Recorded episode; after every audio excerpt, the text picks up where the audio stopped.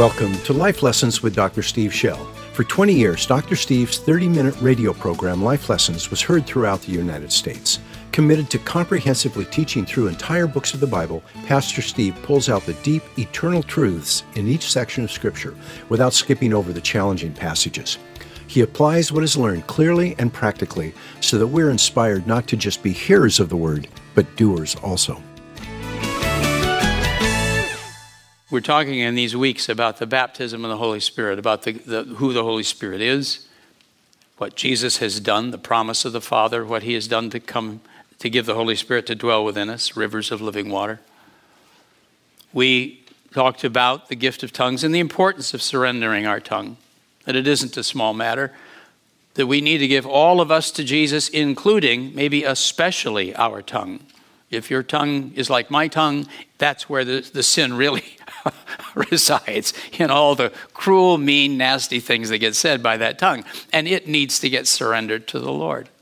So we talk about how to help someone else, how to minister to someone. That when we lead somebody to Christ, to not simply allow them to have their sins forgiven and a new heart placed in their, in their, in their chest, as it were, which loves the Lord and wants to please Him, but to leave them without the power that God has made possible through Christ to put to death the deeds of the flesh and walk in victory.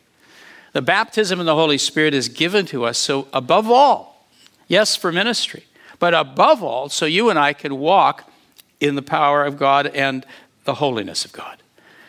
Aren't you glad?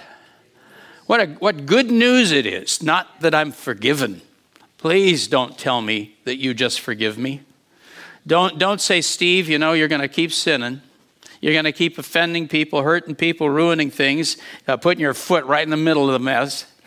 Uh, but we'll forgive you and you'll go to heaven. Great. In other words, I've got pretty much of a, of, of a life of hell until I can finally die and go to heaven. Don't tell me that.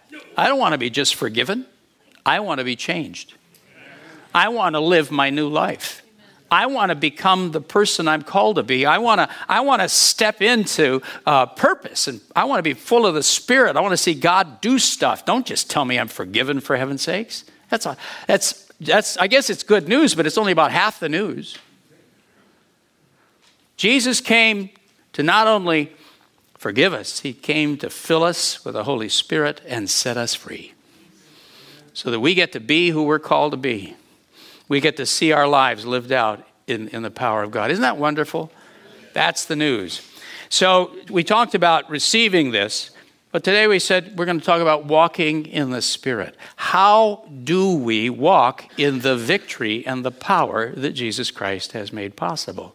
How do we allow the Holy Spirit within us to rise up and be strong in us so that we can put to death the deeds of the flesh? How do we do that? That's what we're going to talk about. I'm starting at verse 16 in Galatians chapter 5. Uh, Paul is, Paul, this is, uh, I'll say it later again, but this is the first letter Paul wrote, as far as we have recorded in the New Testament. And he wrote it very early in his ministry. And he, he wrote it to a group of churches there in what is now central Turkey, uh, Galatia. They are being uh, taught by teachers who came in after him that they need to observe the Jewish law. They need to keep Sabbath. In particular, they need to be circumcised. The men do, and uh, they, they have to do all of that. And, and Paul points out that the reason they're, they're pressing all of these Christians to do that is because it is very bad uh, politics for the Jewish believers in Jerusalem uh, to have the word out that there are Jews in other cities and other places who are fellowshipping with Gentiles. It is just not okay. And it gets the Jews in Israel persecuted. So they've sent teachers out to these places saying you've got to keep Sabbath, you got to you got to not cut the corners of your beard, you can't have milk and meat, you can't you know the whole 9 yards. You've got you've got to do all of these things and yes, men you have to be circumcised. And Paul, uh, Paul is, is really going at it in this letter, saying, if you turn back to the law and begin to hope and observe those things, you've lost Christ. He says this you've fallen from grace. Now, you, you can parse that any way you want. What I hear is you can either have Jesus Christ by faith or you can have the law, but you can't have both. So he's real strong on that. And then, he's, and then he says here, he says it was for freedom that Christ set us free. I'm in chapter 5, verse 1. And he will start, first of all, and say, We've been freed from the law. And then at about verse 13, he'll say, Yeah, we've been freed from the law, but that doesn't mean we become lawless. We now have a new way of living that causes us to become holy. See, God does care about holiness. Grace doesn't mean He doesn't care how you and I live, it's simply a new way of doing it. So, he will say here, You are called to freedom, brother, and only don't turn your freedom into an opportunity for flesh, but through love serve one another. And then verse 16. He says, But I say, walk by the Spirit, and you will not carry out the desire of the flesh. Would you say that with me out loud? Walk by the Spirit, and you will not carry out the desire of the flesh. I'll carry on. For the flesh sets its desire against the Spirit and the Spirit against the flesh, for these are in opposition to one another, so that you may not do the things that you please. But if you are led by the Spirit, you're not under the law of God. Let's say that out loud. If you are led by the Spirit, you're not under the law. Now, the deeds of the flesh are evident which are immorality, impurity, sensuality, idolatry, sorcery, enmities, strife, jealousy, outbursts of anger, disputes, dissensions, factions, envying, drunkenness, carousing, and the things like these of which I forewarn you. Now, listen to this.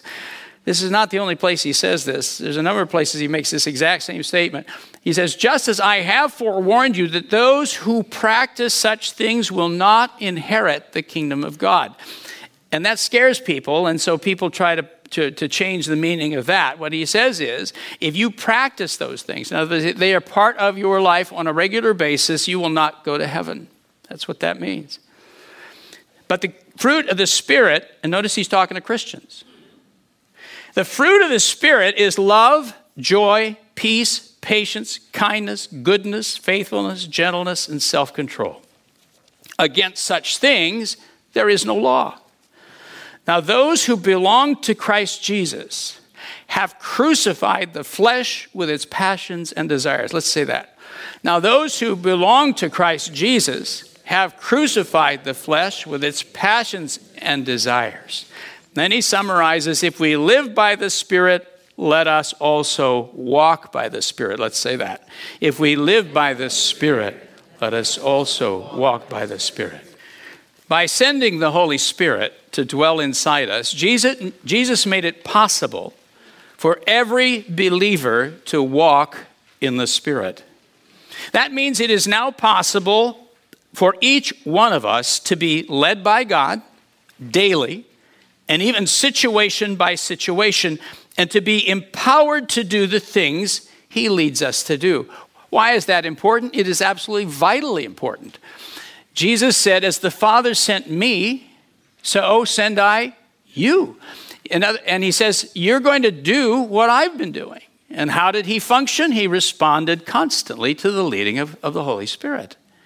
So Jesus made it possible for you and I to do the same. That's why he said, It's good for me to go to the Father because the Spirit will be sent and now you will carry on my ministry.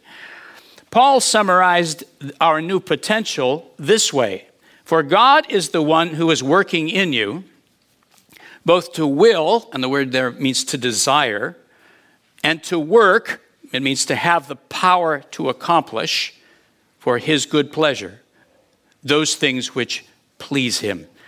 For God is the one who's working in you, both to will and to work for his good pleasure. Paul explains that the Holy Spirit will not only show us what God desires, he will teach us to desire the same things. And then, along with the desire, he will give us the supernatural strength, wisdom, and spiritual gifts necessary to accomplish everything he has placed in our heart. Whether that, whether that be the transformation of our character or great acts of service. Say, will and work You see that beautiful passage out of Philippians? He, he says, God is at work in you both to will, I'm going to go King James, will and to do for his good pleasure. He'll put the desire in me, and he'll empower me to accomplish what he's put in my heart and yours. Jesus has made this new walk possible, but not inevitable, because every believer still has the freedom to choose. God doesn't take away our will and enslave us so that we'll do the right thing. He's training us as His children. And it's important to Him that we learn to exercise that will wisely. He wants us to learn to think as He thinks, to love as He loves, to understand why certain things are evil, and to come to the place where we genuinely desire that which is right not just do what is right because we're told to. Does that make sense to you? There's people who say, well, God's you know, totally in control, He's controlling everything. I don't know what Bible they read. I mean, honestly, you can pick out a few little verses and twist them, but other than that, you're on your own. If you look at the Bible that I read, you'll find it full of people who disobey God left and right. In fact, you get all excited when someone actually obeys him. Those are the big stories that you tell about because somebody actually did what they were told. So the idea that there is somehow a God is up there micromanaging everything and controlling everything is ridiculous. He's raising children, not slaves. Do you follow this? Now, when you raise a child, do you really want to raise a child that, only, that, that doesn't think for itself, only does what it's told? Would that be good? It's not good at all. It's sick, isn't it? And it is in far, as far as our Heavenly Father is concerned. He's training us to think like He does. He wants children. He wants you to love what He loves, hate what He hates, think like He thinks. He wants you to see the big picture and understand why you're doing what you're doing. You are going to rule and reign with Christ forever. And it's who you're, you're he's, he's nurturing you, not just controlling you. Actually, it is only after a person undergoes God's inner transformation that he or she becomes free to disobey God, to obey or disobey. Before that, every human being is held in bondage to a rebellious human spirit, inherited from Adam and Eve, and overwhelmed by the impulses of our flesh. You could argue that the only time you're finally free to disobey is once you become a Christian. Before that, you're really pretty much controlled by all the appetites and the pressures and the rebellion inside you. You know, you're just, th- think of your, I was thinking of my childhood, and I don't want to go very far into that, but boy, before I met the Lord, some of the stupid things I did. Did, can anyone relate? Did you do stupid things too? It's like, what was I thinking? Now, I know you, you know, your children are children, but man, some of the things I did, and it never occurred to me this was particularly wrong. I didn't, I just didn't have, I mean, I just sort of followed whatever was pulling me along. I wasn't trying to be bad, just was. Why? I get that from Adam and Eve. I come into this world like you do with a rebellious spirit, with a spirit that just, it, it's separated from God. And so I'm on my own, thinking my own thoughts, trying to do what's right in my own eyes. And boy, did that get me in some trouble. I am so grateful the Lord intercepted me before I, I, I blew it all. a believer's battle. Paul's letter to the churches in Galatia appears to be the first letter he wrote. It, at least it's the earliest one we have preserved in the New Testament. It was written after his first missionary journey in AD 49. Why that is significant to this study is this. What Paul taught the Galatians in AD 49 is what he was still teaching the churches in Rome eight or nine years later. Here in chapter 5 of Galatians, in a condensed form, he describes the same battle between the flesh and the spirit that he later described in a much more detailed way in chapters 7 and 8 of Romans. In both letters, he pictures a believer helplessly trapped between two powerful forces, the flesh and the spirit. Frustrated because he or she wants to do the right thing but is unable to do it. And the solution he proposes in both letters is the same as well. In order to do what their new heart wants to do, that person must be led and empowered by the Holy Spirit. Let's listen to what he said to the Galatians and then what he said to the Romans. We'll start with his description of the problem and then hear the solution. Here's Galatians 5. For the flesh sets its desire against the spirit, and the spirit against the flesh. For these are in opposition.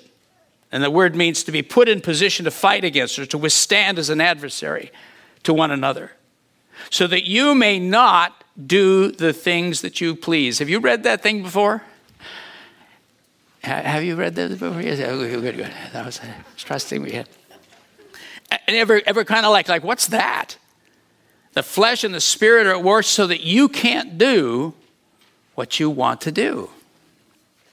Here's, here's how he said it when he spoke to the Romans. I wrote it to the Romans about eight or nine years later. Listen, I find then the principle that evil is present in me, the one who wants to do good. For I joyfully concur with the law of God in the inner man, but I see a different law in the members of my body. Would you say members of my body? What, what does he mean by members of my body? What's he talking about? His flesh, the, is the stuff of his physical body. He actually locates the problem in this case in the stuff that he's made out of, the meat, the, all of this of our bodies. He says, I see a different law in the members of my body waging war against the law of my mind and making me a prisoner of the law of sin which is in my members. This, this rebellious body of ours isn't redeemed yet. It will be. When will it be redeemed? The resurrection. Yeah, we get a at the resurrection, we will get a spiritual body, which doesn't mean you can see through it. What it means is it will be spiritually yielded. It will it will obey the spirit. Won't that be nice? I mean, can you imagine life without all of those, those, those impulses and the surges of fear and of anger and of lust and of all of that garbage going through you? Can you imagine? It's called heaven. yeah. You still have a body, but the thing isn't fighting you anymore. So he says, uh, The law of sin which is in my members, wretched man that I am, who will set me free from the it says body of this death, this, this body full of death. And he's talking about the stuff we live in. So your spirit now loves the Lord. Your spirit wants to do the right thing. And you're trapped, as it were, inside a body that still has a rebellious uh, mind of its own. Does that make sense to you? Have you experienced that dynamic? Yeah, it, it, describes the situation quite well. He did it in Galatia, he said that, and then he said the same thing there. The solution Paul proposes to both the Galatians and the Romans is also the same. Listen, but I say, walk by the Spirit, and you'll not carry out the desire of the flesh. Couldn't be clearer. Here's how he said it to the Romans. For what the law of Moses could not do, weak as it was through the flesh, in other words, the law of Moses could not control our human flesh. God did, sending his own son in the likeness of sinful flesh. Notice he took on our sinful flesh. He didn't sin, but he had the same temptations and all a body like ours. And as an offering for sin, he condemned sin in the flesh so that the requirement of the law might be fulfilled in us who do not walk according to, following after the lead of, or under its control of the flesh, but according to the Spirit. So the freedom we have, the new reality we have, caught between what the Holy Spirit wants and what my body wants to do, is that I now, my human spirit, can choose to draw on the power of the Holy Spirit and turn away from the power of the flesh. This is absolutely the key to victory. Understanding this is how you and I can walk in our freedom. And in both letters, Paul emphasizes the importance of being led by the Spirit. Here's how he says it to the Galatians But if you are led by the Spirit, you are not under the law. To the Romans, for all who are led by the Spirit of God, these are the sons of God. So, how, how significant, how central is being led by the Spirit? Boy, that's what defines the sons and daughters of God. Understanding and accepting the realities that Paul describes in these passages is absolutely foundational.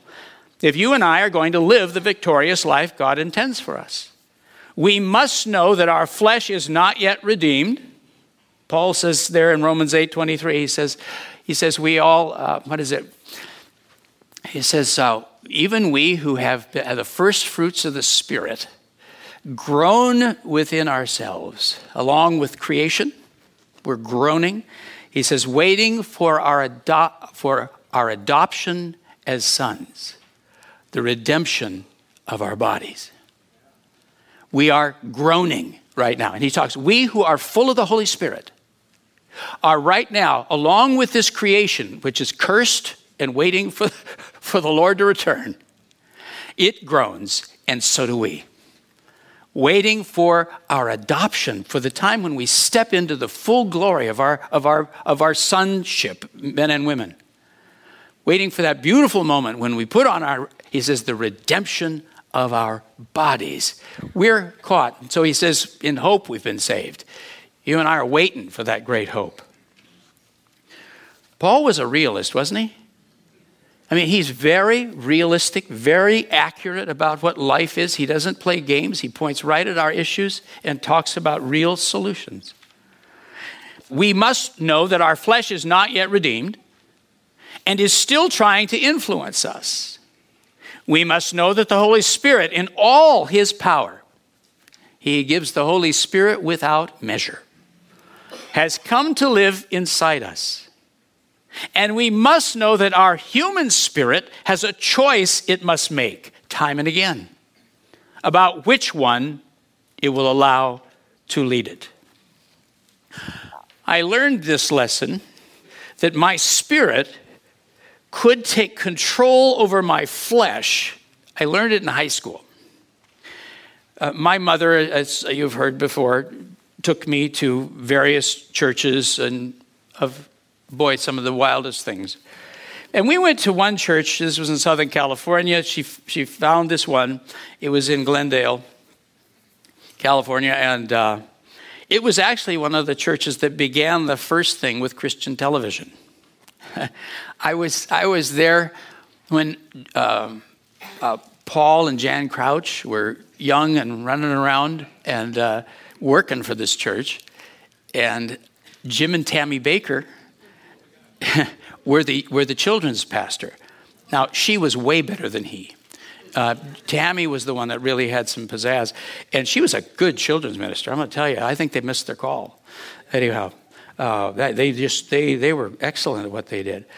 But anyway, this this this was a Pentecostal church, and my mother would I will, I had to go, and uh, I loved the Lord, but I wouldn't have gone to church nearly as much if it weren't for her. Um, but she dragged me to this thing, and I remember this uh, being in the middle of this audience here, and uh, I, I didn't want to be there that day, and I had, a, I had a nylon jacket, and I had zipped it all the way to the top, which is kind of my way of saying, Leave me alone. Um, I did the same thing in college. I'd zip it up in, in chemistry class and, and just sit there and stare. All right. So I'm just there with my hands in my pockets, and, and, and, and the pastor says, Now, come on, everybody, praise the Lord. You know, and they start praising around me, and I'm, I'm, I don't feel well today. I'm not happy today. This is a bad day. And they're all praising the Lord, and he says, Put your hands up. Come on, everybody, put your hands up. And so people putting my hand, their hands up. Well, I'm just, I'm just standing there with my hands in my jacket. That guy, so help me, looked right through the crowd, made eye contact with me, and looked straight at me. and Said, "I said, put your hands up." And it was just about like that. So, I'm, I, I might as well have had a gun on me. And, and I got my hands up, and he said, Praise the Lord. Looks right at me. Thank you, Jesus. Hallelujah. Glory to God. Yay, God. I, and I, and I, I, but he said he didn't take his eyes off. He kept looking at me. So praise the Lord. I give you glory, Jesus. Hallelujah, Jesus. Praise God, Jesus. And I'm thinking, I can't get out of here, can I? Thank you, Lord. I'm stuck. Thank you, Jesus. Now, here's what caught me.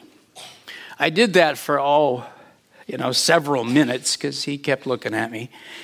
And the funniest thing happened. I, st- I started feeling better. and I could tell it. I mean, I know the, I knew the spirit. And all of a sudden, I'm sitting there being forced by this grumpy pastor to praise God. And I'm just saying it because he's making me. And God didn't seem to notice, and the Spirit of the Lord came over me. And I remember thinking to myself, what are you doing? He's forcing me to do this. You know? I mean, it doesn't mean I don't love you, but I mean, and I learned something right there. My spirit, if I will simply begin to praise Him, the Lord comes and I can put the flesh into submission. I'm going to tell you, I went home feeling great. I had a real refreshing time. The Lord was there. But I learned something. You, can, you, you don't have to wait till you feel spiritual. You don't have to wait till you want to. This is an important distinction. Some people think, well, wait a minute. Isn't that, isn't that uh, dishonest in a sense? Isn't it uh, intellectually dishonest to, to praise God when you don't feel like it? I would say no. That's the mark of maturity. Intellectual dishonesty is when you say something you don't believe. I didn't say anything I didn't believe, I just didn't want to say it. I was crabby. Overruling your emotions is the key to maturity learning that you don't let your emotions control you, but you press through into the presence of God is absolutely the key to how you learn to walk in the Spirit. One of the things we do with, with worship here is you'll notice we often start out with fast, faith filled, joyful testimony songs, if we can find them anymore. Um, eh, and you often you come in and you, you think, oh no, hallelujah, hallelujah, Jesus, yay. you got the new wine in my soul. And, and, you, and I know you feel like that because I do too. I also know if I, keep, if I can keep you at it long enough, you're going to feel good. And you know what I mean? It, not just feelings, your spirit's going to rise up. You're going to feel the joy. Of the, it, it's funny. If I can just get it out of our mouths, if we can just begin to say what we know we believe and praise Him, His presence comes and we get, and there's a moment when you can feel it when there's that change that comes. Can you feel? You know what happens? I, I actually think it's pretty much congregation wide when it happens. I don't think it's just individual by individual. It's almost like the presence of the Lord comes over us, and then we all go, Whoa, and it's a different day. I've survived on that for 40 years or more. The choice. Every believer can choose to listen to the thoughts being generated by our physical bodies and the enemy, or the thoughts being generated by the Holy Spirit. Paul describes the process this way For those who are according to the flesh, set their minds on the things of the flesh. Now, that, let me stop a second. That set their minds is a translation of a, of a, of a word, it's, it's, it, it's phroneo. And it means to think, but to think with a certain particular mind. The, the Greeks, of course, with all of their logic and all of theirs, have lots of words for think. Um, but they, this word phroneo, which is being used here, Paul says, he says, those who are kata uh, sarx or whatever, if according to the flesh or according to the kata pneuma, according to the spirit, he said they phroneo, they, they set their and this is the mind that he's talking about. The phreneo is to think with the heart. The word, the phren, the word friend, the root of it, actually means your diaphragm. Now they got they got logizomai for, for logic. They got they got uh, new oh for I mean for for your thinking with your brains. They got all those words, but he didn't use that. He said those who follow after the lead of the flesh set their heart, the mind of their heart. They look at it and long for it. See that? They set they phreno, they set their heart mind on it. Those who are following after the lead of the Holy Spirit, who are being led by the Spirit, they set their heart, their passion, their interest, their longing, and their attention on the things of, of the Spirit. They listen to Him. For the mind of the flesh is, and it, yours may say the mind set on the flesh. It does not say that at all. They simply, for some reason, want to translate it that way. It says the mind of the flesh is death. But the mind of the Spirit is life and peace. He's literally talking about two minds. He's saying you and I have within ourselves two voices, two sources. That I can either listen to this mind or I can listen to this mind. And where I put my heart and my attention, that's, that mind is the one that will inform me. So when I when I put, he says, my mind on the on the and listen to the voice of the flesh, he says it's death. He says, but when I listen to the voice of the Spirit, it brings life and peace. And you would think that it would be simple to choose between the two. And it would be, except for this fact the voice of the flesh is persistent and must be resisted. But the voice of the Spirit is gentle and must be deliberately pursued. Even if we don't yield to the flesh, its voice keeps tempting us in one way or another. And if we do yield, its voice grows much louder immediately. You may have dealt with some addiction you have, and you think, oh, well, if I just take this one more drink or shot or puff or whatever you're doing. is I just, one won't hurt. Man, that addiction's back full swing in a breath, isn't it? How do I know that? I don't know. It just, it, it, it the flesh, it just lurks there. And you can keep it at bay, but that sucker doesn't die. I, mean, that'll die someday when in the resurrection, or, or you know, our natural death. It, it has it coming, but it doesn't stop. It has to be resisted, whereas the spirit has to be pursued. And, and it's so there's there's an effort to this whole thing. It it seems to lurk beneath the surface of our thoughts, waiting for us to become tired, lonely, hungry, angry, or afraid. Do you recognize that list?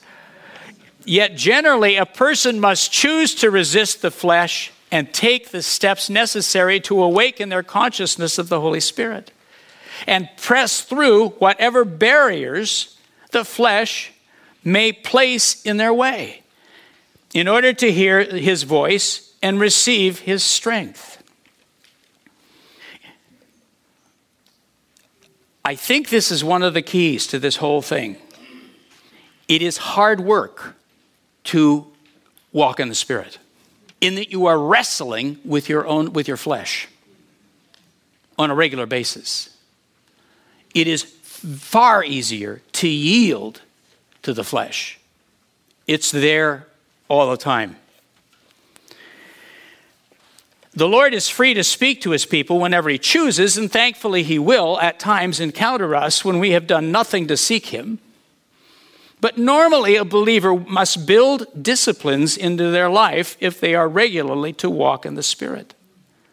They must find ways on a daily and even moment by moment basis to silence the flesh and press into the Spirit. And the person who does this bears what Paul calls the fruit of the Spirit love, joy, peace, patience, kindness, goodness, faithfulness, gentleness, and self control. In other words, when you or I am in the Spirit, you're like that. When you're in the Spirit, you're a very nice person. When you're in the flesh, you're still the old you. Have you noticed that?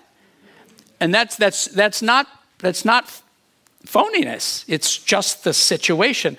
The person who refuses and thereby reverts to being led by their flesh is the person who will consistently fall back into the deeds of the flesh immorality, impurity, sensuality, idolatry, sorcery, that's particularly using drugs in that case, pharmakeia is the word, enmity, strife, jealousy, outbursts of anger, disputes, dissensions, factions, envying, drunkenness, carousing. Sounds like a bad thank, uh, Thanksgiving dinner with a family, doesn't it?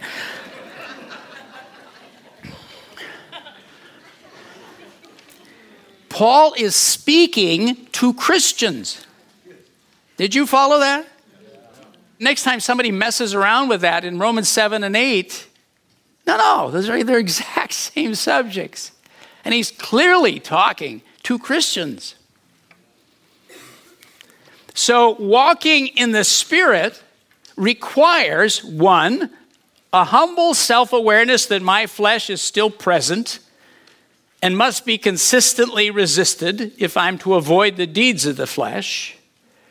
Two, the decision to daily and even situation by situation crucify the flesh with its passions and desires. It means die to it. Three, the confidence that the Holy Spirit dwells in me so I can access His guidance and strength any time I need Him. And four, the wisdom to build patterns into my life which will allow me to become freshly aware of His presence and hear His voice. Timeless disciplines. Simply put, walking in the Spirit is regularly, deliberately returning to the condition of being conscious of the Holy Spirit's presence, and then receiving His strength and hearing His voice. And the methods for doing that are not new. In fact, they are timeless. But what is new is that the Holy Spirit Himself helps us to do them. Did you follow that? I'm going to show, you say, how do you get in the Spirit? I'll give you three ways, but you're going to go, wait a minute, there's nothing new to that. Worship, prayer, and the Word. There's nothing new there. What's new is that the Spirit Himself helps us do each one of those. He helps us worship the Father and the Son. I give you a whole list of, of various scriptures that Ephesians 5:18, I love that. Paul says, speaking to one another in psalms and hymns. Well, first of all, he says, Be not drunk with wine, wherein is dissipation, but be filled with the Spirit, speaking to one another in psalms and hymns and spiritual songs. Say spiritual songs. What do you think he means by spiritual songs? Singing in tongues. That's what he's, So he's saying, he says, don't get drunk when you're depressed. Don't, don't, don't feed the flesh for heaven's sakes. When you need help, when you need a lift, when you need strength, when you're overwhelmed, worship. And he says, and notice he doesn't say do it alone. He says we should do this with each other. He says we should speak to each other. We should we, we gather and, and with psalms and hymns and singing in the Spirit, singing, and then he goes on and says, singing and making melody in your heart to the Lord. When you're down, worship. Worship till you're strong. Secondly, he helps us pray. That Romans 8 26. Paul says, uh, just having talked, I mean, he's right in the middle of this whole conversation about how to, how to walk in the Spirit. And he says, For we know not how to pray as we ought, but the Spirit Himself intercedes for us with groanings too deep for words. And it certainly includes, if it doesn't mean specifically, speaking in tongues. And then he reveals the word to us. That verse uh, that I, I, give you a number of verses on each one of those but First john 2 27 john says this he says as for you the anointing which you have received from him abides in you, and you have no need for anyone to teach you. But as his anointing teaches you about all things and is true and is not a lie and is ju- and just as it has taught you, abide in him. John's talking to people who are trying to say that Jesus is not the divine Son of God. That's what he's dealing with. He says, he says there are those who say, well, there's the Father, but Jesus isn't the divine Son. And he says, if you don't have Jesus, if you don't have both the Father and the Son, you don't have either one. That's what John goes on to say. And these teachers were teaching this. And he says, You don't need that. He says, The Holy Spirit within you will bear witness to the truth, and he'll always lead you to Jesus. And he'll show you the truth about him. And didn't Jesus say he would? He says he's the Spirit of truth. These three disciplines, worship, prayer, and meditating on Scripture, have always been the means by which the men and women of God have drawn close to Him. The baptism of the Holy Spirit doesn't replace these disciplines, it empowers us to do them at a new level. Now we can worship assisted by the Spirit, and in the midst of that worship, receive spiritual gifts which inspire, heal, or guide us. We can pray at a new level with a new accuracy. When our words fail us, we can let Him guide our tongue and ask for the things God wants us to ask for. And when we open the Bible, we are not left to our own speculations to discover its meaning. The Spirit becomes our teacher and will explain its truths to us and speak to us from its pages as clearly as if we were having a conversation with someone in the room. One of the clear evidences a person, when a person's baptized in the Spirit is they love the Bible. Somebody just said it recently. He said, I got saved, and over the next two years, I read the Bible four times. You just, why, why would you do a thing like that? You're not, because you want to know what this wonderful God of yours thinks about stuff. You read it because you care. It's, you don't have to. You've done it because there's a passion in you, and the word suddenly makes sense to you. You open it up and you go, Oh my goodness, this is full of life because you now have the Spirit revealing Him, revealing it to you. A personal reflection. It occurs to me that it might be helpful if I shared some disciplines that, I, that have become a regular part of my own life. I don't consider these to be the only way or even the best way, but for me, they have proven the test of time. I've done them for decades because they work. I do them not because I ought to, but because I need to. Yet having said that, I am sure there are new levels of relationship the Lord will teach me, and I, I will follow him there as I can.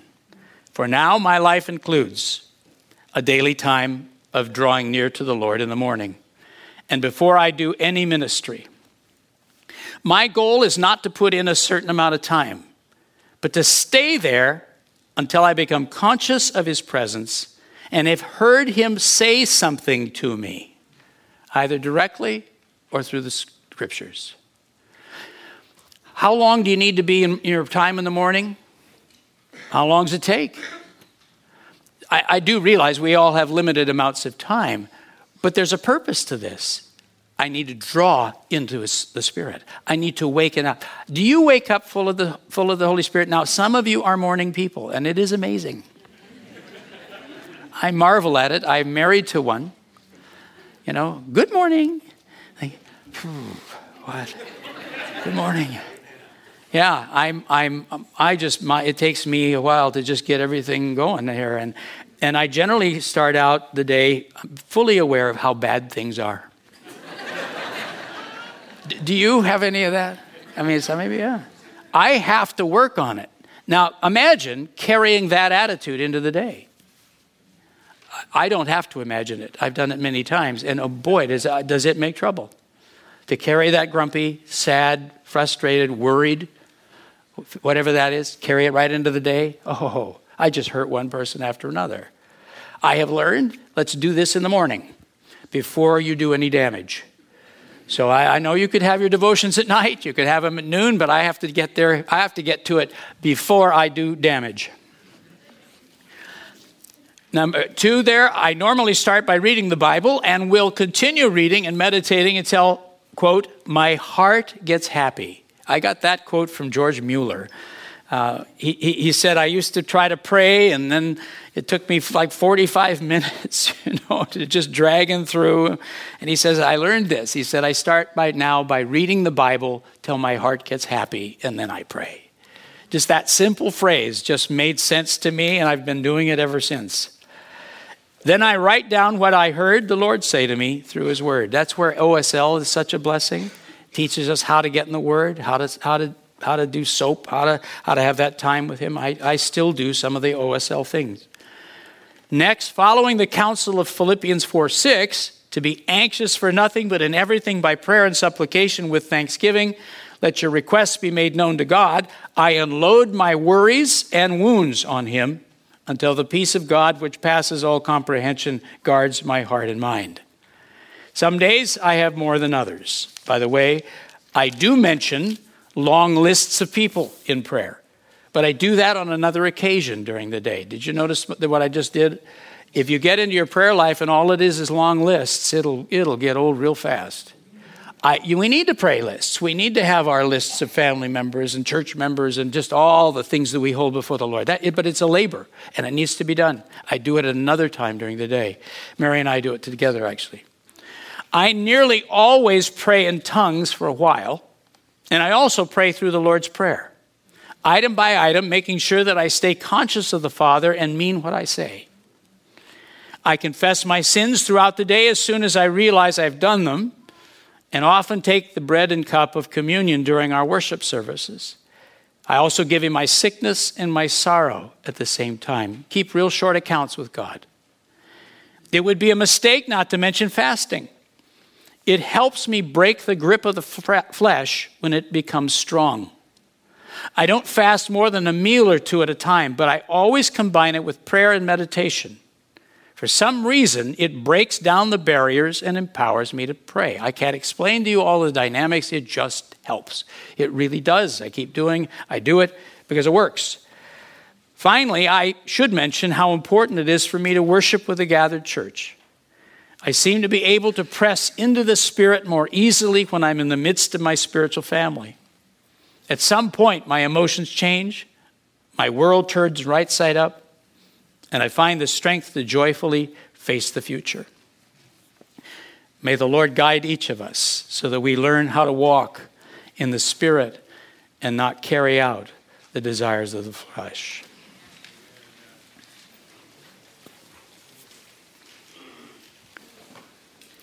Becoming born again, baptized in the Holy Spirit, opens for us new potential. It does not automatically make us a nicer person.